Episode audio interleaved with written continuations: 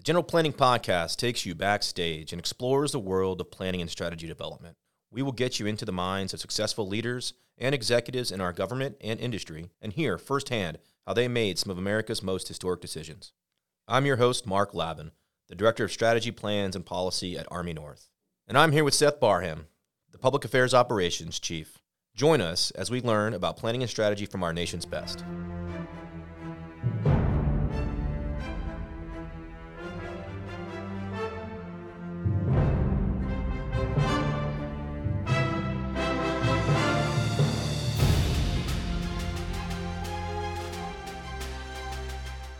Okay, welcome back to the podcast. Uh, today's episode is on assessments, uh, but more specifically, understanding when it's time to refresh and take an entirely new approach.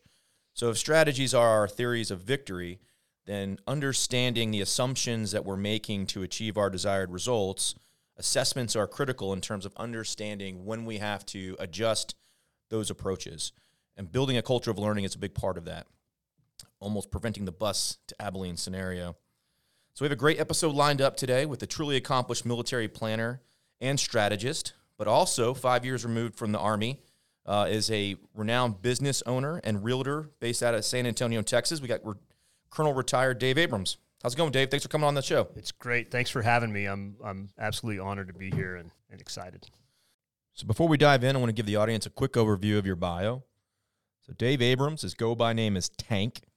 Uh, 30 year career in the United States Army enlisted in 1987, but he's also a 1993 graduate from West Point, commissioned an infantry officer, and retired recently in 2019.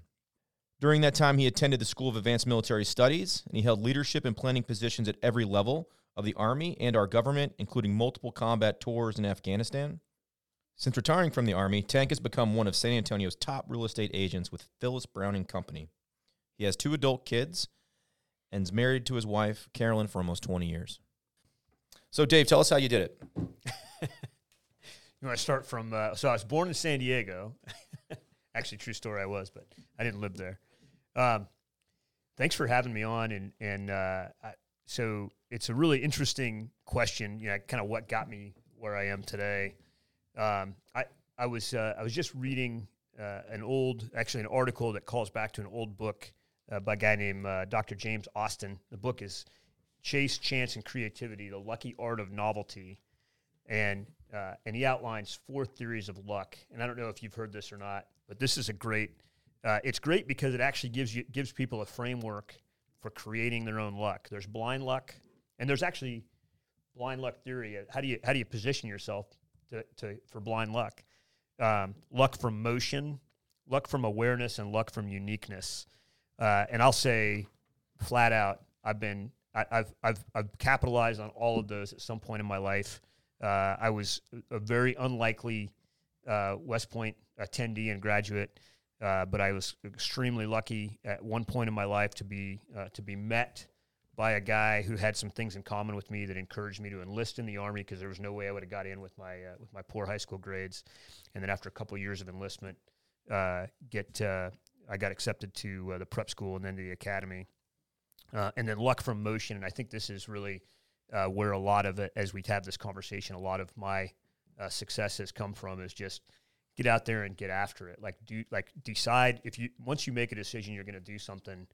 Uh, don't take counsel of your fears. Burn the ships and move out. And uh, and then and then just be you know part of a lot of that comes a lot of the ability to do that comes with not taking yourself too seriously, understanding that everybody who's ever been successful at anything has failed first, uh, and they're going to fail again, and then you know positioning yourself to be able to absorb a failure, um, and then you know especially I think where people get in most trouble is if they fail morally or ethically.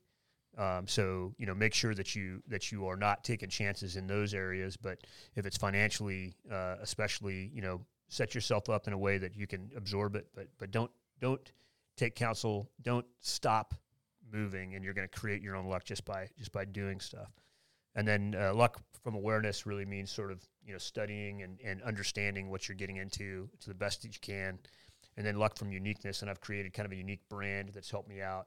Uh, and understanding that that really for me has meant understanding my niche, and then really sort of um, working hard to become the number one option for people within my niche. So uh, I don't know if that's a good answer to your question. I could go on for probably an hour on it. Yeah, no, I think that's great. Uh, and where well, where I want to pull the string a little bit on is, uh, you know, so we were talking beforehand, and, you know, rookie, you know, rookie realtor of the year with Phyllis Browning, you know, here in San Antonio, your first year uh, doing it, uh, second year, uh, you were top ten of over ten thousand realtors in San Antonio, and then just last year, your team, the the brand that, that, that I think you were alluding to, uh, came in with thirty three million dollars worth of sales. Um, Is that good? which is incredible.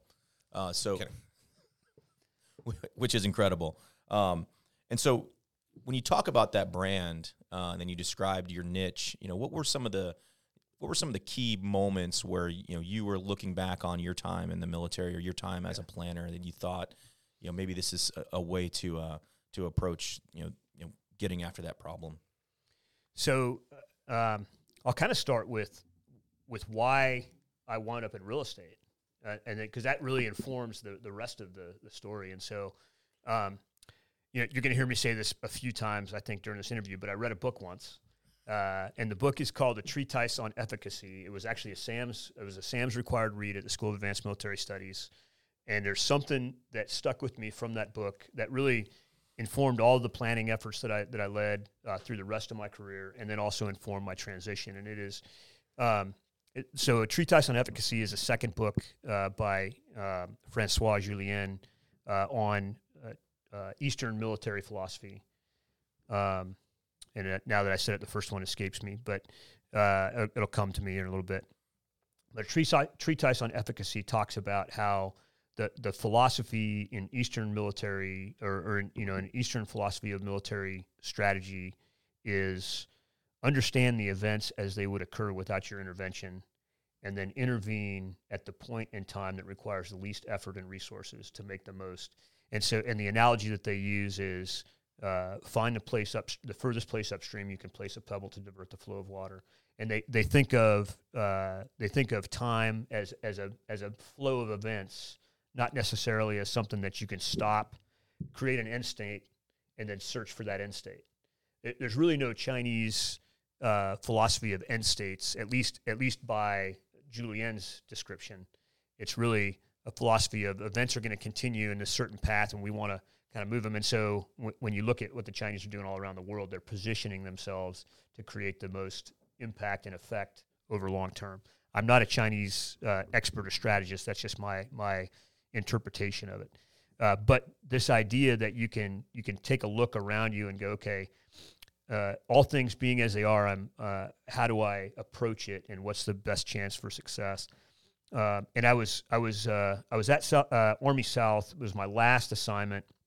I knew it was going to be my last assignment because you know the, just the way my Army career went, I knew I wasn't going to be you know anywhere competitive to, for general officer.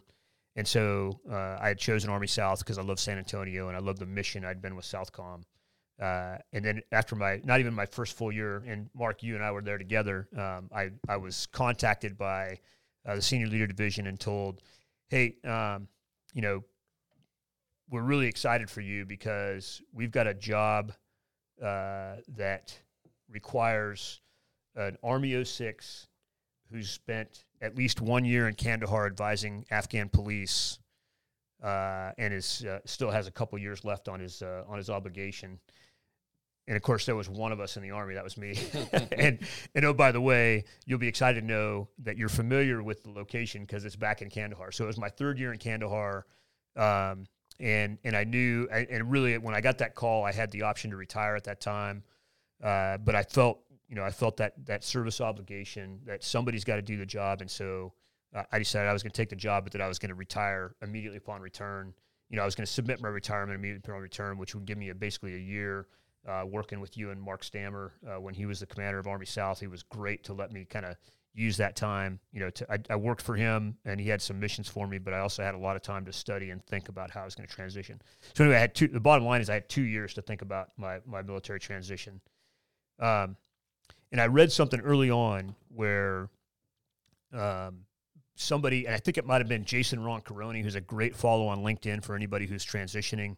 Uh, he's a retired lieutenant colonel. He spent a, he's a great writer. He spent a ton of time uh, thinking about how to uh, you know how, how to um, how to structure and frame your experience as you're going from senior army leader, senior military leader, any service, uh, into this kind of great unknown that really shouldn't be as fearful for people as it is. And, and I could talk about a little bit about that later too. But so anyway, uh, the, but the the stat was, uh, and it, this pro- number's probably changed. This was six years ago when I read it, but senior leaders, uh, E9s and uh, and 06s and above, if they take a job immediately upon um, retirement, like they're they're in uh, their um, you know they're still in active duty, but they're doing interviews and they get a job.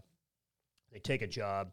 Typically, they'll they'll have two more jobs in the next 18 month 18 months. And why is that? What, what, because what? because they don't know what the hell they want to do. But they were they were so focused on getting a job that they didn't step back and think about how do I want to live? What kind of lifestyle do I want to have?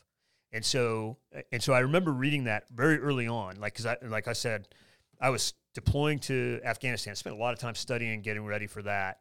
But I also knew I was going to retire, so the the stuff I did for fun was I sat down and, and read and thought about what I wanted to do with my life. And uh, and I also I had started my uh, my LLC back in 2014 when when I thought the army was done with me then. Uh, so I, I knew at some point I, w- I might want to do a uh, you know start my own business. But I started thinking about okay, how do I want to live? What what are some? I didn't know I didn't know any, I didn't even really know who I was, and that's a big problem I think with with people in uniform. Um, so so I wanted to figure all that out during this time frame. And I, so I stepped back and I said, okay, what kind of lifestyle do I want? I don't even know what the lifestyle is in corporate America. So I started scheduling inf- in, informational interviews uh, and I started and I looked across five broad sort of uh, uh, sectors, I guess, uh, just corporate America in general. The industry sectors. Yeah, yeah. yeah. Well, Finance. not even industry sectors, even broader than that. So, corporate America, general. Do I want to be part of corporate America? It doesn't matter banking or you know or or defense or whatever. Um, and then um, government, and then I thought about owning my own business. And so starting my own business was one, and then buying a franchise was another. And I looked at those two completely separate things.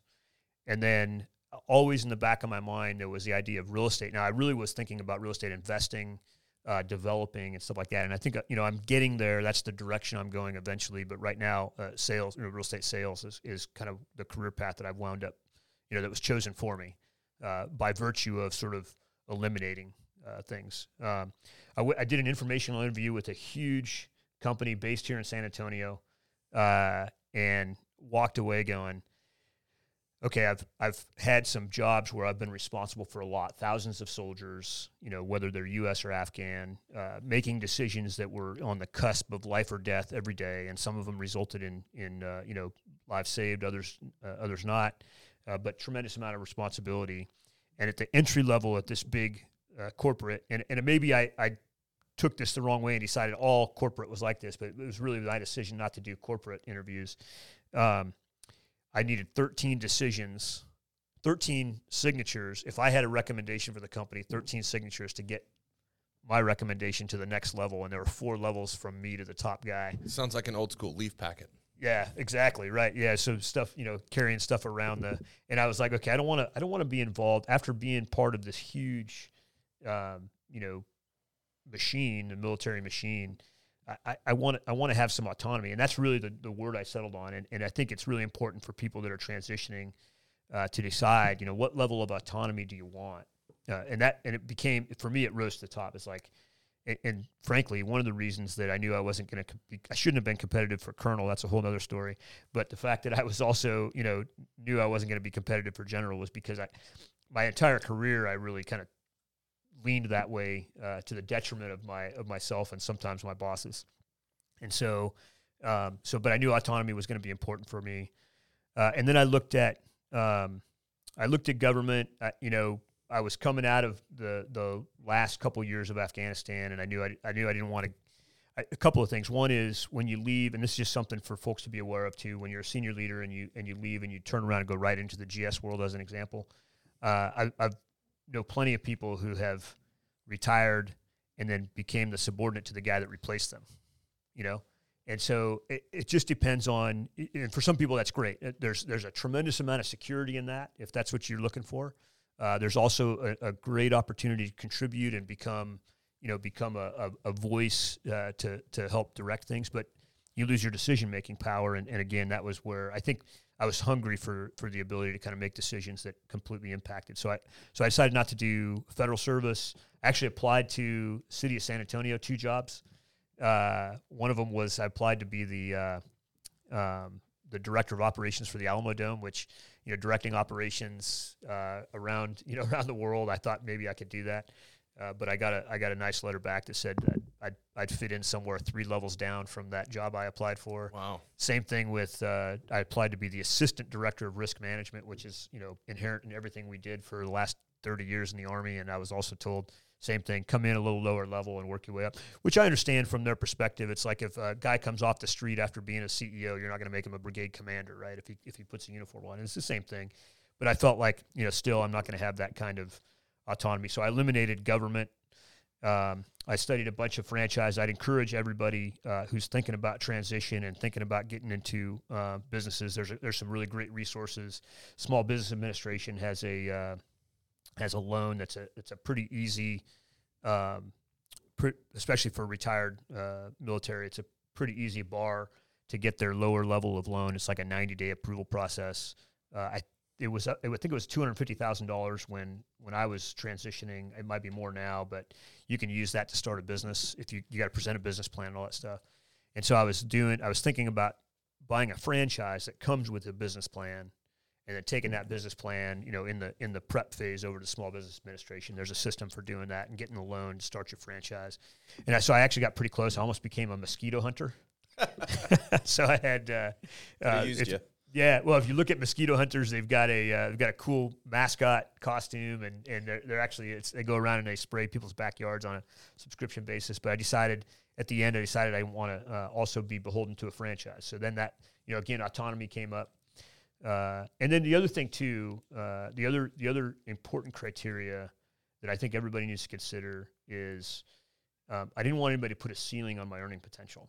And that's what the franchise would have done ultimately. Franchise does that. Corporate does that. The day you get hired is the day you set your cap, unless you decide unless unless you're hired at assistant vice, uh, you know, vice president or whatever. And they- EVP gonna- or whatever. yeah, yeah, yeah. But even I mean, there's so many so many vice presidents in so many companies, right? It's almost like you know, vice president is almost a euphemism for the guy who who does the paperwork. So anymore, so um, so yeah, so the uh, I, I knew I didn't want anybody to put a cap on my earning potential, um, and, and and then it, so it came down to I actually decided I was going to do two things at once. So I, I restarted my company, uh, Pie Piece LLC.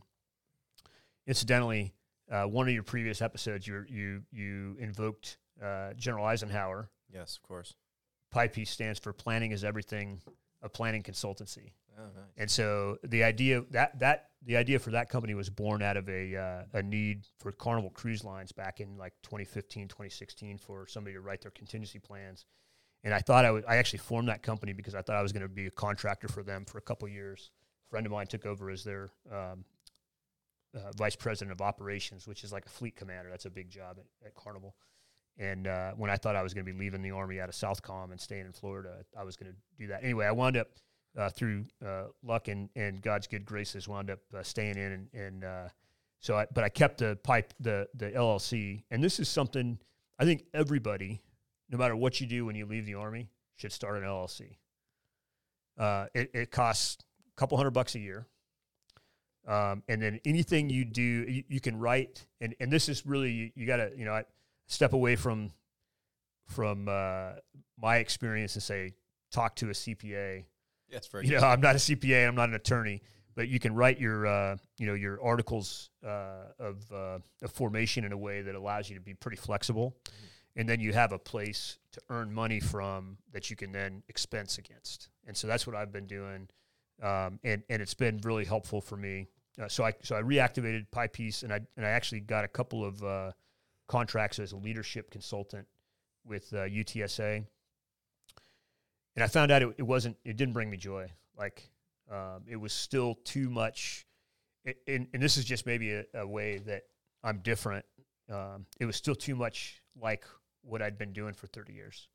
And I realized I really needed to do something that stretched me, that, that got me out of my comfort zone, and, and that put me in a you know in a completely new industry. And but I also had that that little piece inside me that we all have that says I want to continue to serve and do good things, right? And so um, I'd had some experiences. I know this is a long, long answer to a really short question, but I, I had some experiences um, buying and selling houses as I as I moved around the country, like a lot of us do, and had real mixed. Uh, you know, mixed experiences with my real estate agents, uh, with the exception of, of really one uh, and possibly two. Uh, I I, re- I felt like you know I could have at least done as good as them. There were two that were that were you know fantastic, and then a lot of them they, they didn't.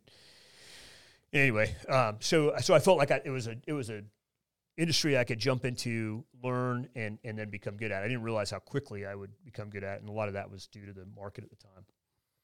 But uh, so I that's how I Yeah, that, decided to get my real estate license. no, so I appreciate that. and well, I mean, and, and uh, I mean, if I could just say back what I think Yeah. I heard you say, I mean, essentially, you know, there's a there's a large change, right? You know, you had this plan. You know, you're you're trucking along in a career, uh, and you sat down and did assessments to evaluate where you want to go Yep. and what your different options are. And I think what we just heard was that that was an emotional event that took some time. And I think as planners, when you see you know when you see what you've done you know to construct a plan or a strategy to achieve certain results and you're not getting those results i mean it's an emotional event you know for yourself or even as an organization to sit back and say all right what do i need to adjust how do i go through that and then what is, you know what's the data behind it right i mean how is it that i'm is this emotion or like you were like you were describing in your own life i mean you, you had data that you went and found and and and touch points to make an you know an informed decision and an adjustment and it's worked out for you Yeah. uh, and it's great And Um, you, you also had, if I can jump in sir, you also have to incorporate your family, second and third Yeah. order effects of like, if Yeah. I make this decision, how's that going to affect them too? Yeah. So I, and I didn't. I, I'll be honest. I didn't do great at that. So, um, you know, Carolyn warned me, "You're doing this real estate thing. It means weekends and and uh, and nights." And I was like, "Okay, but we'll have plenty of time together." And then, you know, we I've been I've been working uh, pretty hard. We have figured out you know ways to to make time, but but yeah, I mean, and that's the other thing is you have to treat whatever you do. Uh, it's going to take a lot of hard work to get started, whatever you decide to do. Uh, going back to what you said, Mark, the um, I, it was like lines of inquiry for me, and so you, you know, almost like a like a design process more than a more than a, a campaign, like more of like designing the pro or figuring out problematization or whatever we call it, used to call it. But yeah, and then I figured out um, through those lines of inquiry, I eliminated stuff and, and got to kind of where I where I knew where I wound up being successful at. Yeah, right. I mean, you had an unstructured problem Mhm. that you had to apply some level of structure to, and you Yeah. used design, and then at some point, you, whether you knew it or not, you built a campaign plan to go, Yeah, you know, to Right. adjust your uh, your direction. Um, so, I guess the follow up question I was going to ask you, um, in terms of, you know, small business owner, actually a growing business owner, I'd say, um, how do you keep you know your pulse on technology trends, market trends? Um, you know, are you dabbling in you know the big language, artificial intelligence, and how do you see you know some disruptors in your in your space over the next five ten years? Yeah, that's great. I mean, there's um, there's a lot of a, a lot of different things going on right now in real estate. I think that the um, you know the democratization of information, right? Uh, not just through AI, but just you know for years now of access to the internet, um, and and what what you have to do as an agent is accept that and understand that your clients are going to have almost as good information in a lot of ways as you have. And so you have to provide them context on the ground uh, for those who are coming from out of town.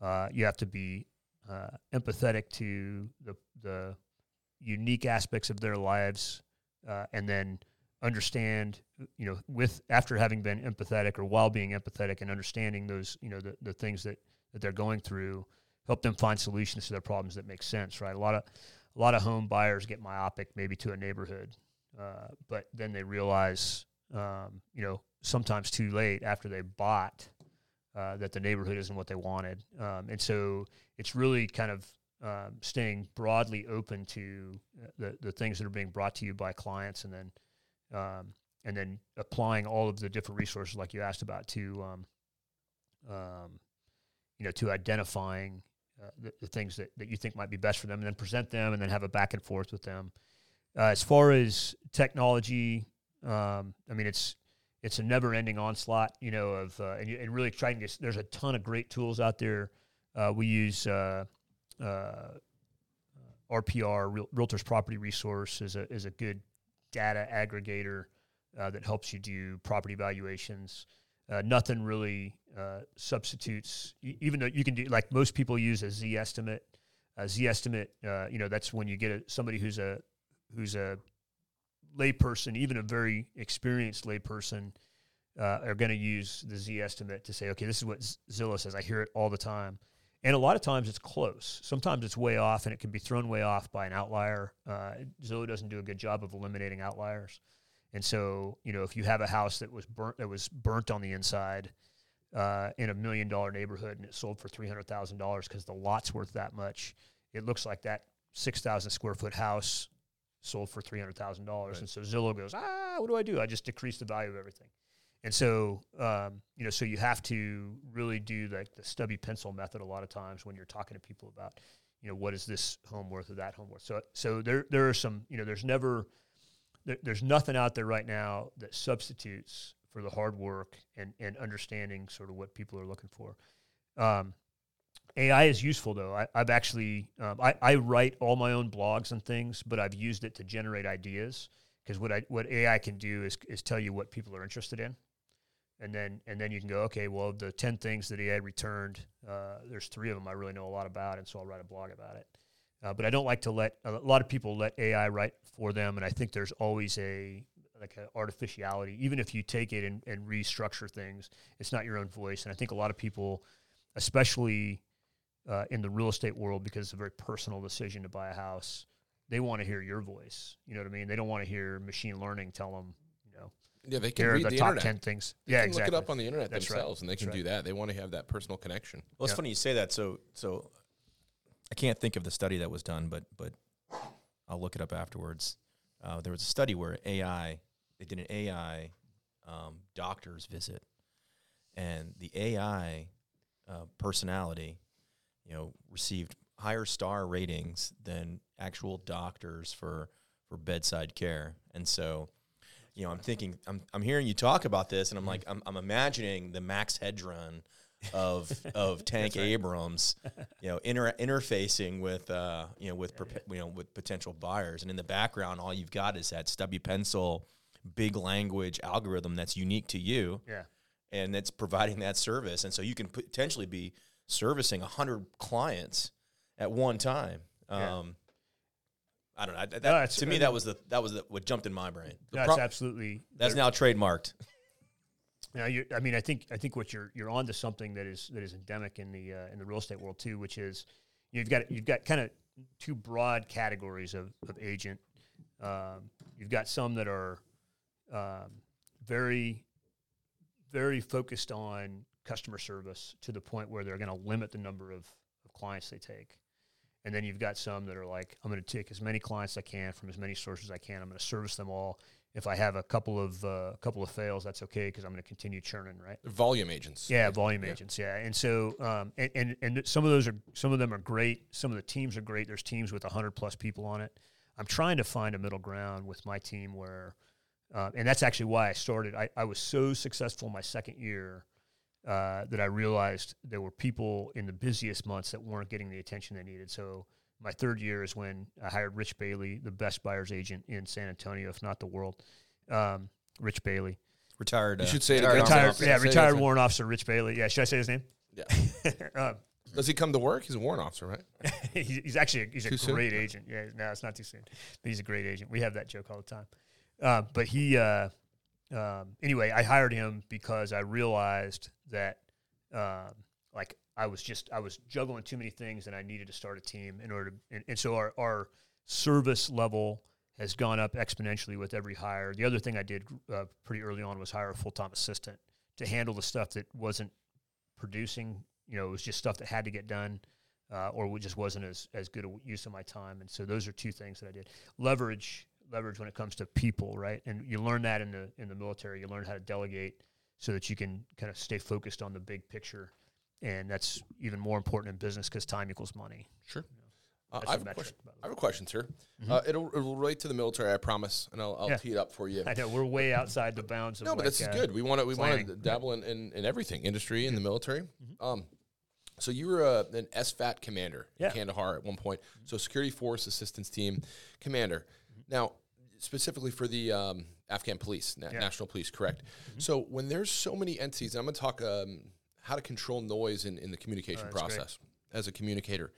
So being there, there are so many different entities that have skin in the game. You know, you have the three-letter organizations, you have USAID, you have different battle space owners, and here you are as an SFAT commander, where you're advising that that um, chief of police usually, and you can speak a little bit on on who you actually advise. Mm-hmm. But how do you control that noise where your message is still getting through, and the message of the overall United States on how we're trying to influence and train and, and leave Afghan Afghanistan as a better place? Mm-hmm. How do you relate that to the real estate world?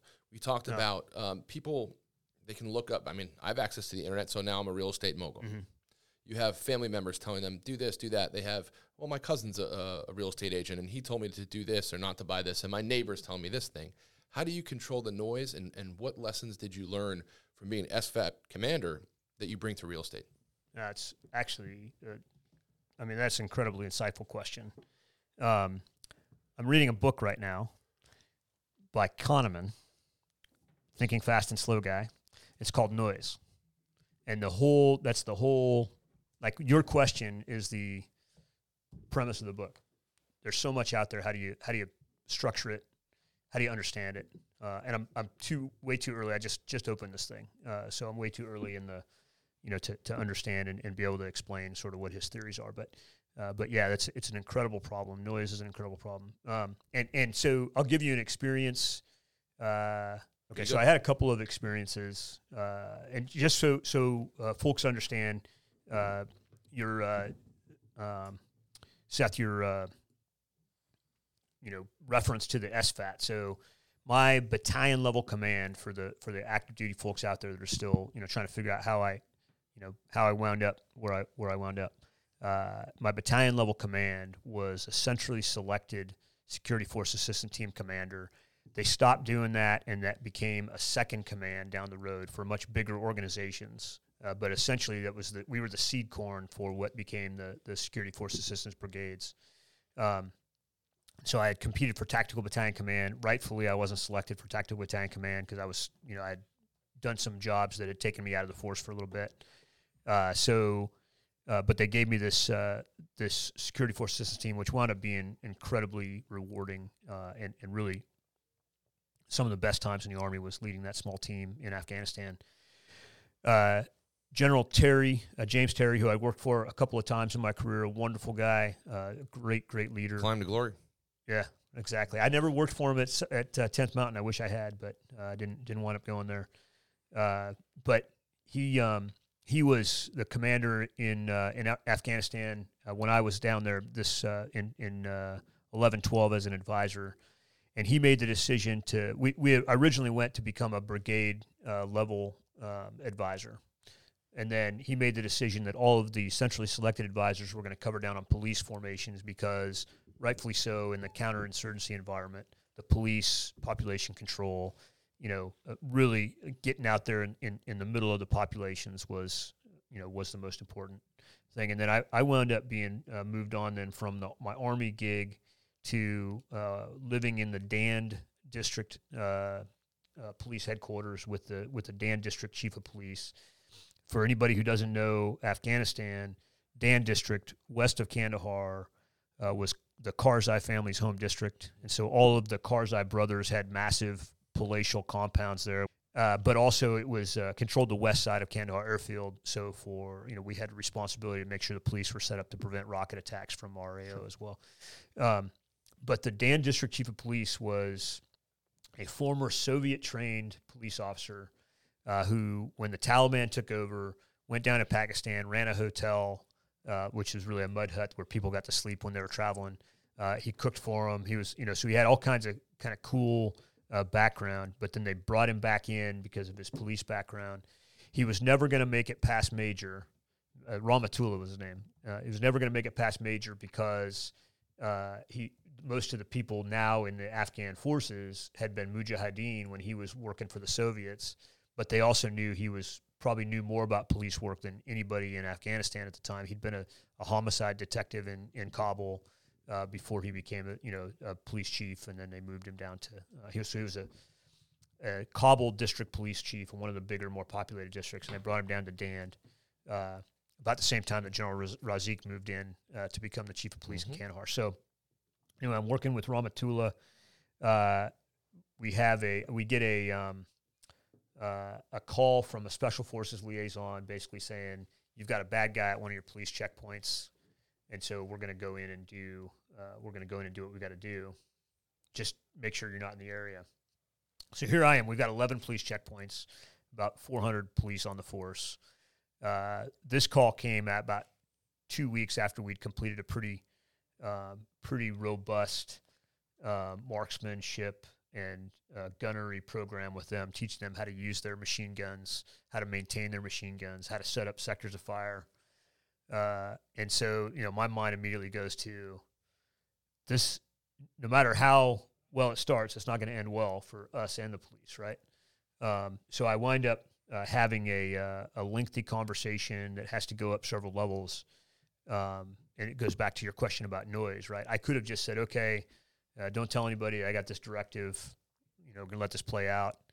Um, so I wind up having this conversation up several levels to where um, people realize, okay, if we if we do some sort of a raid on this, you know, well prepared, well defended police checkpoint, somebody's going to get killed. Um, and so uh, what they wound up letting me do was actually lead them onto the onto the checkpoint under the guise of hey we're just coming to do a nighttime check in, and then um, and then essentially the exploiters did their thing uh, against the you know the heavy protest of my partner, the police chief, and everybody below him. They they took a guy with them when they left, who wound up being completely innocent, uh, but uh, he happened to meet the profile that they were looking for.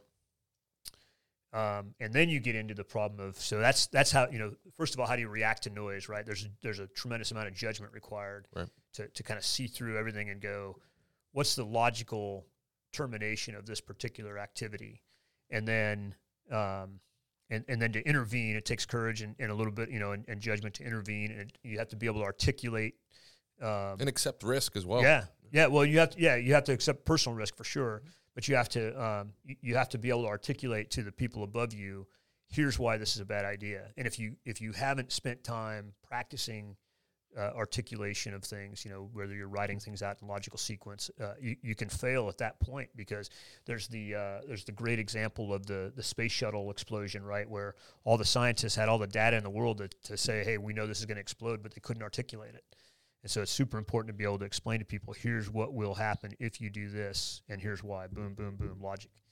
So, um, so we, I'm sure we- you have to be persistent too, right? You have to be Yeah, persistent and then even change Yeah. the change your approach if, if it's not working on A- that. absolutely. And, and so, and this is again uh, one of those things that's just the reality of the way our forces were structured then. Maybe it's changed a little bit, but typically speaking, the the special ops liaison who's sitting in a brigade headquarters is not the most experienced special operator, right?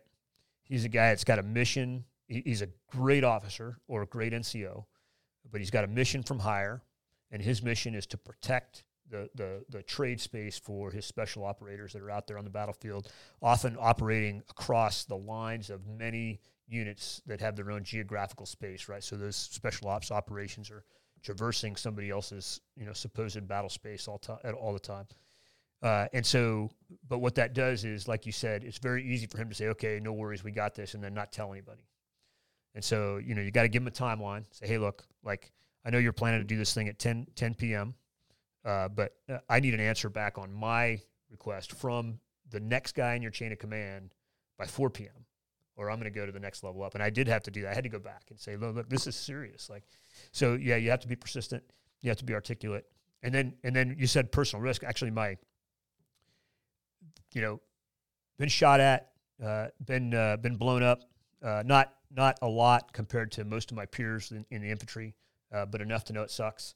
Uh, and uh, the most dangerous, the most danger I was in bar none, I'm convinced of any of my three years in combat zones, um, was the following day, and, and this is where the other the other key word here is accountability, um, and I'll talk a little bit about that too. Um, but the, I knew I did a quick assessment, uh, and I knew that like there was going to be a lot of anger, right?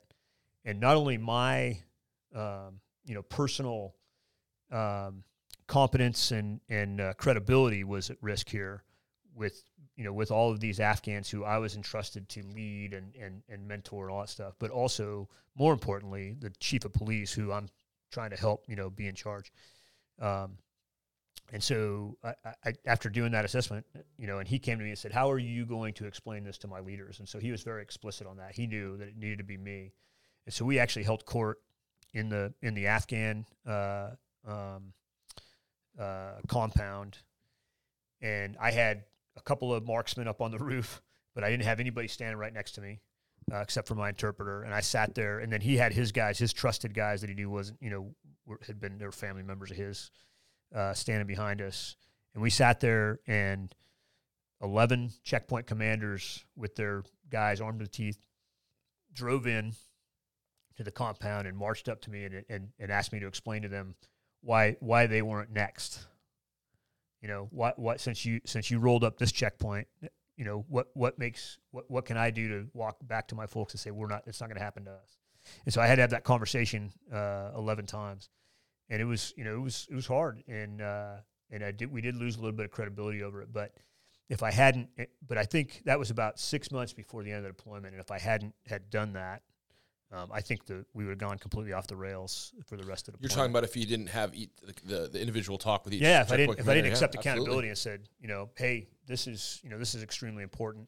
Uh, we did this because you know we we we felt like, and if he's innocent, he's going to come back, and he did. You know, a couple days later. Right. So you gave them the why, Yeah, but, exactly. but in person and to, to Yeah. maintain that credibility. Yeah, That's awesome. exactly. We had a similar thing happen, same deployment with um, uh, when uh, uh, what's his name? The the staff sergeant went crazy and and uh, Bergdahl.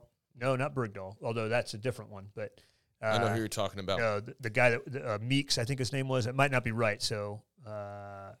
Yeah, maybe Google it real quick. So I don't, I don't want to talking. somebody get somebody in trouble. Staff sergeant and second ID, I believe. Yeah, yeah. He walked off. He was he was securing a special ops compound.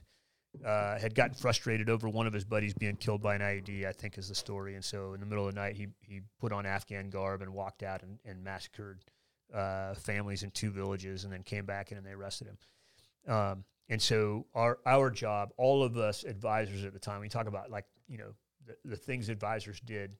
Uh, all of us advisors at the time were tasked with B- Bales. Bales. That's right. Yes, Staff Sergeant Bales. So we we were tasked with um, uh, showing the the uh, overhead video that was taken of him being apprehended by the guards at his compound because he came marching back in.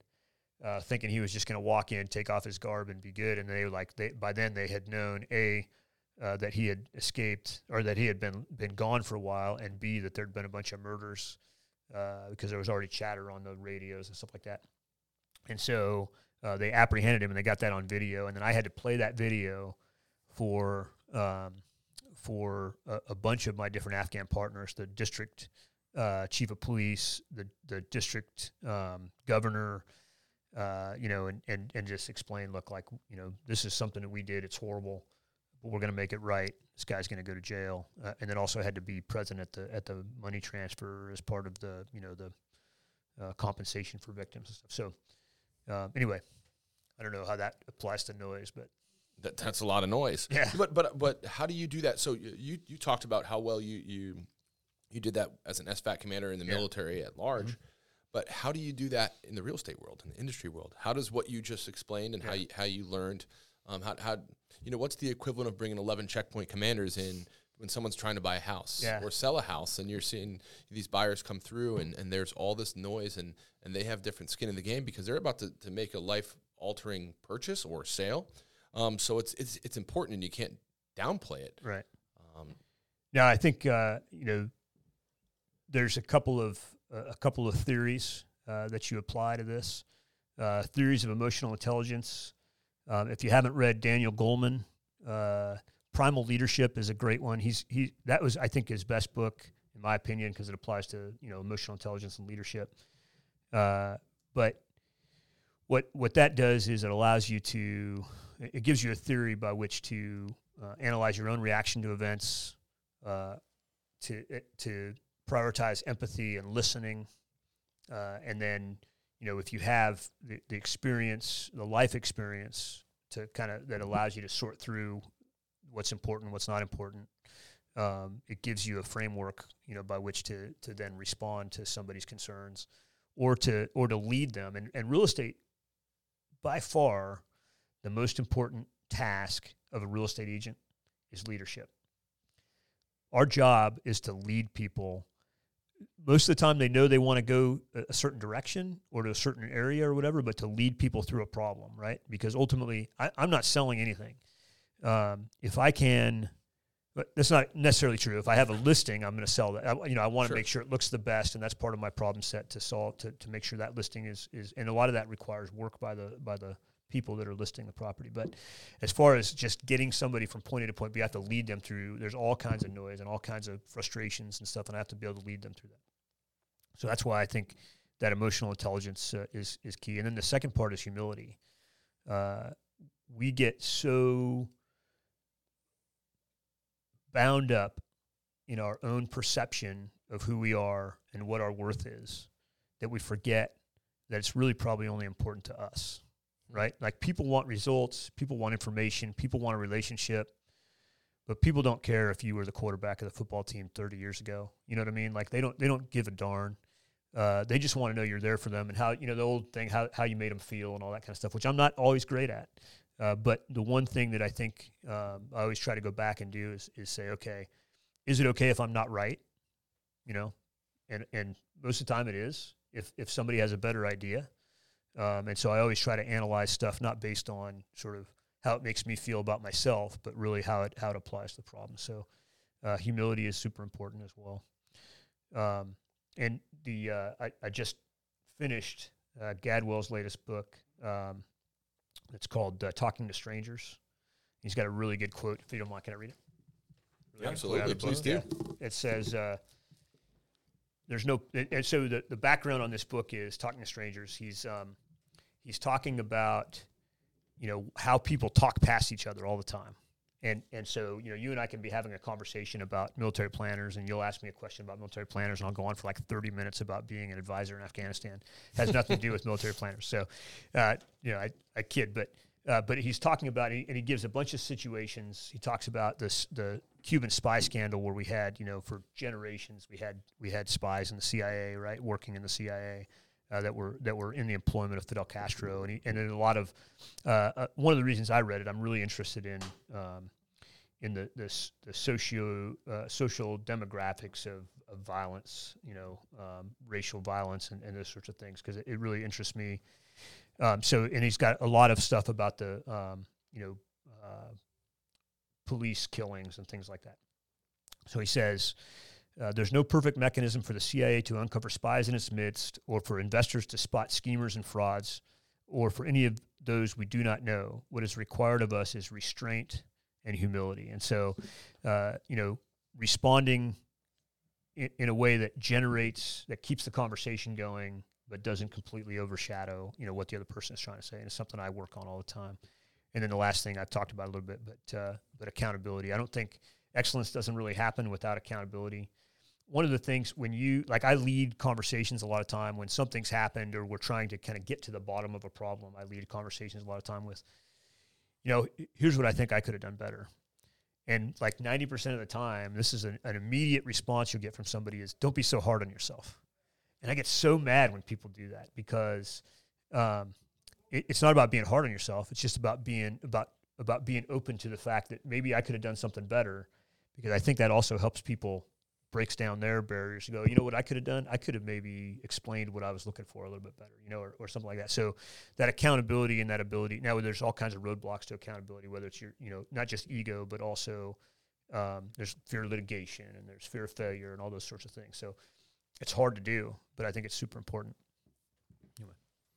I'm fascinated by this conversation. I mean, for two reasons. One, I think from a planner perspective, what I'm hearing you say, you know, it, it's about culture too, right? so it's your value based culture that you're you're able to have that you know that learning environment, but then also you have the ability to understand the frameworks, right? And then I think a couple times, I think what you've heard, you you were talking about noise and how do you talk through that noise.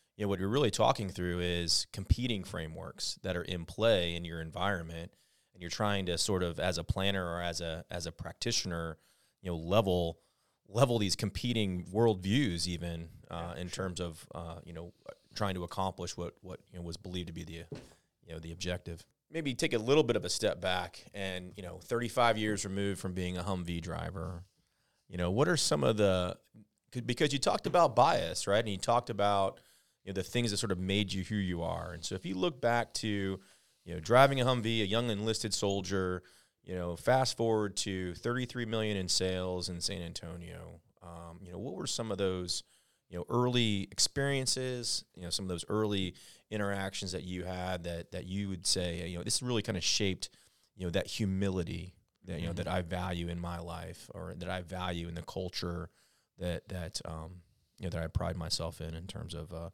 you know the ties team. In fact, but while I let you think on that, um, where can the listeners find you? Uh, you talked about your brand a little bit, but you didn't really say what it was. Yeah, so uh, so the Abrahams Real Estate Ties team. Uh, ties is an acronym uh, that stands for trust, integrity, expertise, and service. Um, and uh, and you'll see my logo as a bow tie, and on closing day I wear a bow tie uh, that that really kind of symbolizes sort of my you know my respect for the people that I'm serving. Uh, kind of a callback to like an old school concierge, you know, uh, how can I help you, sir? And uh, or ma'am, and and so uh, I felt like you know it's this is a huge important decision for people in the real estate world. We're talking about lots of money changing hands, so I always want people to know I take it very seriously. Um, and uh, and then our website is uh, is www.realestateties.com. Uh, real estate ties us together, and uh, All one word. All one word. Yeah, realestateties.com, all one word. Yeah. Uh, and then uh, um, you can also follow me on social media if you follow hashtag I only close in bows, all one word. I think hashtags have to be all one word. They do, and, and and not everyone can pull off a uh, a bow tie. That's So, true. I mean, that's I mean that's that's a risky move. and if you Google if you Google David Abrahams bow tie tying, I think, or something like that, you'll get my YouTube video on how to tie a bow I'm tie. I'm gonna look at it because for my sister's wedding I wore a bow tie and I was like, oh, I can tie a bow tie. I watched the YouTube video that morning. Didn't work that well. So luckily there was one gentleman in the in the audience that Yeah, came good. back there and helped me. So it is a skill that is, floundering. that is it's a skill that's atrophied. Well, I, I would say I think you snuck two things in on us on this podcast. One, one was you know burning the ships, which is a Sun Tzu quote, Yeah. uh, and the second was only real bow tie wearers. were- I mean, there's no clip-ons. There's no clip ons. I mean, it's it's Yeah. it's a real deal. I was, you know, pleasantly uh, gifted with some clip-on bow ties that hang in my uh, in my closet, but I, don't wear them. they're, they're nice though. But, you know, I, I will actually. There's a there's a company called while we're on the subject of bow ties, there's a company called Brackish uh, that makes these really really cool uh, feather bow ties, and I'm not I'm not endorsed by them. I don't I don't they don't pay me yet, the uh, they will once they hear the podcast. yeah yeah yeah. One million downloads. That's right. So the Brackish uh, uh, bow ties are made are really nice, uh, handcrafted with feathers, and so that's the only clip-on I'll wear is a, is a Brackish bow tie. Now you're speaking my language. I'm gonna have to go take a look Yeah, at they're pretty cool. I was gifted one by by a developer. I helped uh, buy buy a property. So That's awesome. nice. So, So I gave you time to think about being a Humvee driver yeah, yeah, again. yeah. and then you gave us the acronym of ties, which I Yeah, think yeah. is you know in line with I think you know the question. Yeah. Um, and so what you know what Yeah. were those events?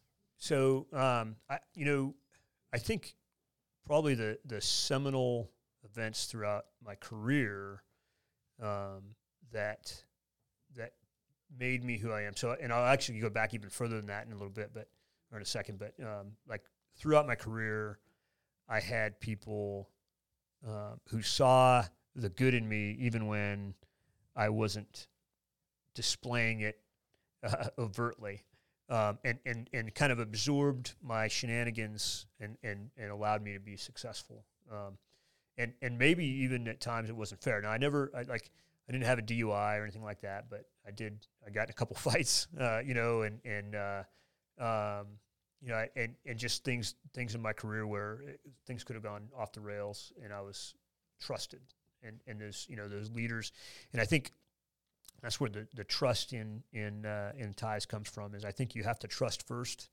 in order to gain trust, uh, and I think so many times you hear leaders say, um, you know, you got to you got to earn my trust, and I think it's really the other way around. Like a leader has to trust his people until they've proven that they can, and that means accepting risk. Uh, but uh, so so I think.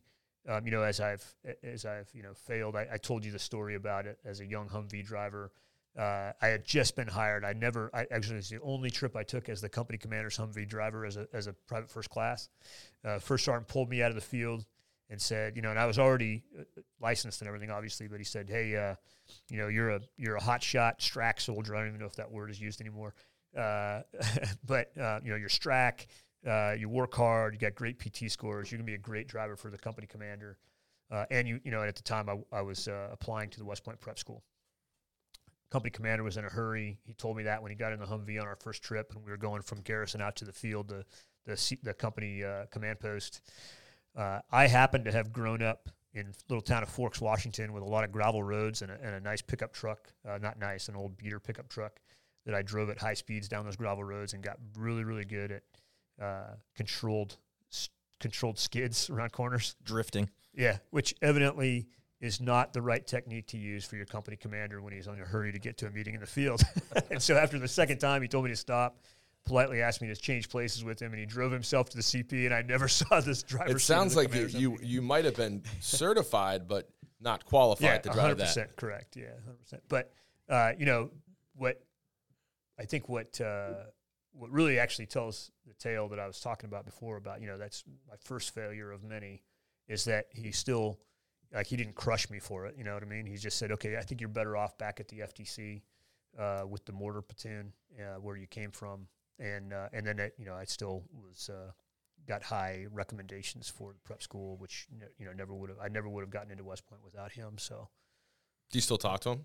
No, you know I, I lost track when I when I so he was uh, uh, I think Gerald Prohasek that was his name, and he left the army. I'm pretty sure not too long after company command and then uh, First Sergeant Cruz, who retired not too long after that as well. And I just kind of lost track with those guys, unfortunately. Um, but uh, but yeah, so you know they they were kind enough not to just you know, tell me I was no longer able to get into the prep school. So, they, they let yeah. you fail forward. That's right. That's right. Yeah, it's a good thing to have. Yep. So we ask all of our uh, all of our guests uh, on this uh, podcast about uh, reading and so we can do two things uh, because you, we've also we've already gotten about four. I was gonna say I have written uh, down about six already, yeah, sir. Yeah. So I'm not sure. I've got a few more. Yeah, let's do it though. Or or we can say aside from the general planning uh, general planning podcast, what other podcasts do you would you recommend? Um, or we can go stick with the yeah. book. We can okay. or we can stick with the book. No, no, no. I, I uh, so can I do a couple of each? Yeah, right. let's do it. I, I so but I get first, all of my I get all of my pop culture from Smartless. Smartless. Yeah, you ever you ever listen to that? Okay. So this is where I get all my pop culture. This and, and Howard Stern. I don't listen to the radio show, but I but I do listen to his uh, his celebrity interviews. Is he still but popular? Considered popular culture nowadays? He he's he's does an he's an incredible interviewer. Yes, and he does, and so he you know, and so all of these because he has millions of followers too. All of these you know celebrities go to him.